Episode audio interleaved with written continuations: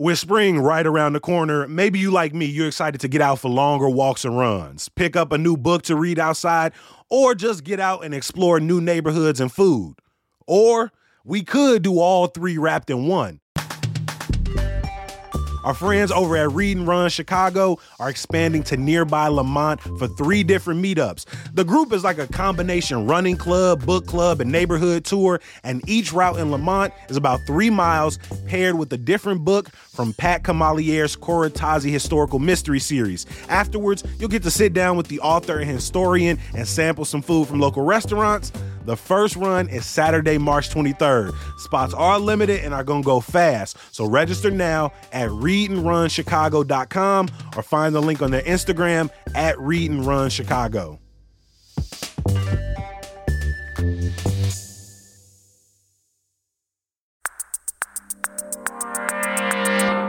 Today on CityCast Chicago, Four former ComEd executives and lobbyists have been found guilty of corruption, including a scheme to bribe former Illinois House Speaker Michael Madigan. WBEZ politics reporter Dave McKinney told us when the trial began in March how Illinois' biggest corruption case in more than a decade affected all of us. It's Wednesday, May 3rd. I'm Jacoby Cochran, and this is what Chicago's talking about.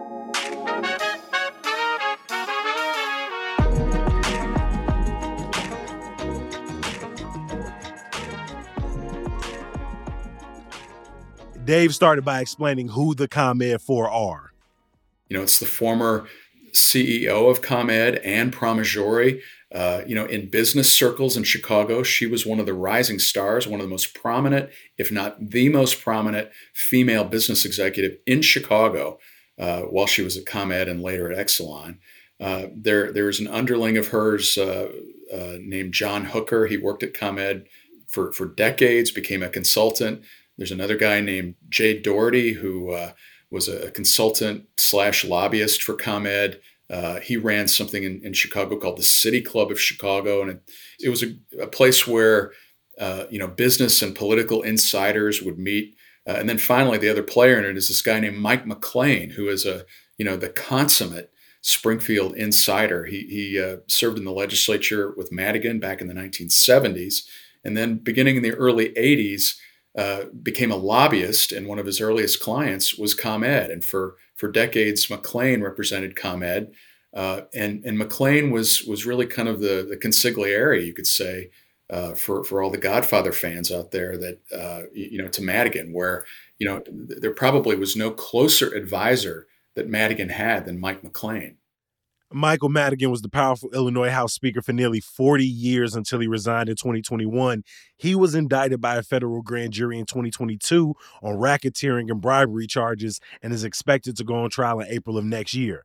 Dave McKinney explained how the ComEd Four charges basically boiled down to a bribery scheme that would give Madigan supporters high paying gigs at ComEd in exchange for Madigan pushing legislation beneficial to the utility giant. And there were some major pieces of legislation that passed between 2011 and 2019 when this, this scheme was hatched. What are some of those uh, pieces of legislation? Not to get lost in the weeds, but how, how did those impact people like myself, like you, who are getting these ComEd bills? Yeah, and I, I mean, as somebody who spent a lot of time at the state house, like these these bills, whenever they would surface, you, bills that dealt with utility law, they're some of the most densest types of legislation there is. If you were to, to, to go into the, the House or the Senate and ask a rank and file member what was in this, you know, 2,500 page ComEd bill, no one would be able to decipher it. Legislators were operating really out of a, many of them were operating out of a, a sense of ignorance. And so they, they had to kind of trust uh, the, the, the, legislative staffs, Madigan's office, the, the legislative leaders to decipher what all this was. If you go back to 2011, there was a bill called the Smart Grid Bill, in which ComEd said it was it was going to help them in, ensure greater reliability across their power grids and supposedly stop power outages from happening on a, on a broad scale. They re-outfitted pretty much every home and business in their in their territory with with new what they called smart readers, you know, uh, electricity readers.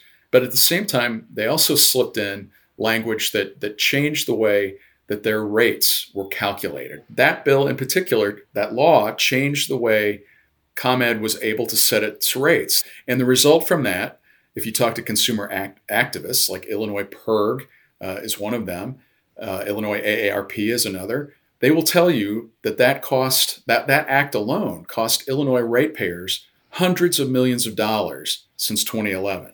And so you can see right there that is the dollar and cents, the pocketbook piece of this that matters. Uh, but but you know the other part of this trial, Jacoby, is that it, it pulls a curtain back on how Michael Madigan, the longest serving speaker of any house in America, uh, how he operated some of the most sensitive issues involving Madigan, political issues, he would communicate through McClain, lobbyists for an entity that is a you know state regulated entity.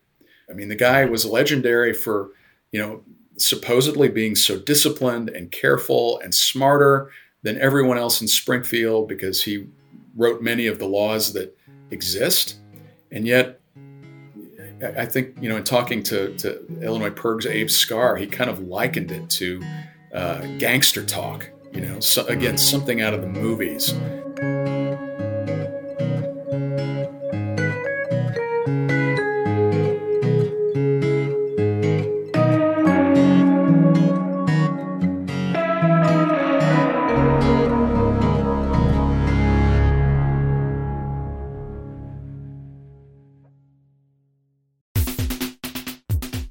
Chicago Department of Business Affairs and Consumer Protection offers a free entrepreneur certificate program for future and current business owners in Chicago. Participants must complete six webinars within six months in designated webinar categories. Graduates are eligible to apply for the CIBC Bank USA Entrepreneur Loan Program, a bank partner with BACP. The long-standing program was created to support startup or early stage small businesses gain entrepreneur training with important working capital. Since the program launched, more than 1,000 Chicago entrepreneurs and business owners have successfully completed the program. Completing the process is as easy as one, two, three. Number one, register by signing up at chicago.gov slash BACP certificate. Number two, attend six webinars by registering for upcoming webinars at chicago.gov slash BACP webinars. And number three, graduate from the program and you'll receive your digital certificate and information on connecting with CIBC Bank USA. To learn more about the BACP Entrepreneur Certificate Program, please visit chicago.gov slash BACP certificate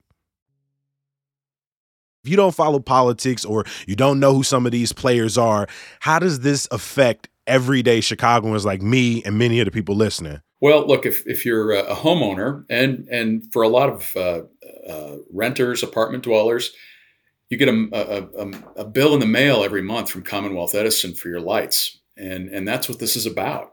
This there, there are 3.8 million ComEd customers in Northern Illinois.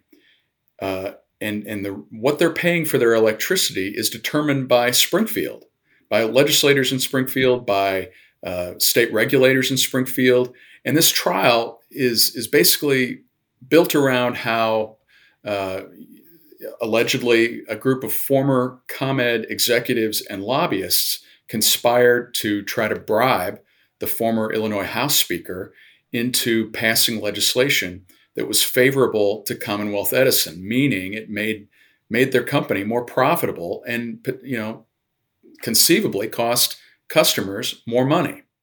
So, will this guilty verdict of the ComEd Four really change the way politics are done in Illinois? Anytime that these, you know, high profile political corruption trials, there's always a rush in Springfield to try to to get political cover, you know, to, to pass some sort of ethics plan that you know, on paper it looks like it does something, but in the end, it, it you know may not be as it, it, typically is never as as as tough or as strident as good government groups want. And and it always kind of reminds me, very very early in my journalistic career, one of the things I, I was assigned to do as a general assi- assignment reporter was to cover uh, th- this situation in the northwest suburbs in which a husband and a wife were serial bank robbers and and they were just holding up these these bank branches over and over and over again, not getting caught. And then finally, the feds did catch up with them. But the long and short of it is, during that coverage of all that, I had an FBI guy tell me one time that bank robbers think that they're always smarter than the last bank robber that got caught. And, and you know, I would say that that same kind of overlay works with politicians. And, and I, I don't mean to, you know, with a broad brush paint every politician in, in our government, state and local, as corrupt because they're not. But the ones who are, it's it's amazing how they can live through a Blagojevich or live through a George Ryan or, or any of these other cases, Madigan especially, because he lived through it all, and, and sort of think that they are smarter than the last person who got caught.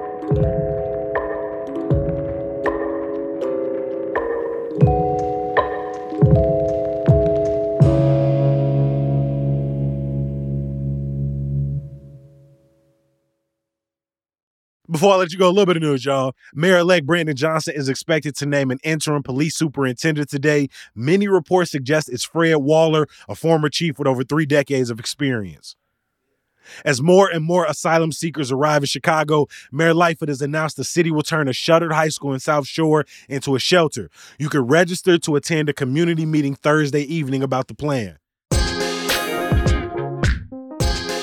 And some good news. The Chicago Critics Film Festival is back this Friday at the Music Box Theater in Lakeview. The six day festival includes more than 20 screenings. Ticket info in the show notes. As always, we appreciate you for listening. Make sure you're reading along with our daily newsletter, Hey Chicago. You can subscribe now at chicago.citycast.fm. I'm going to talk to you bright and early tomorrow. Peace.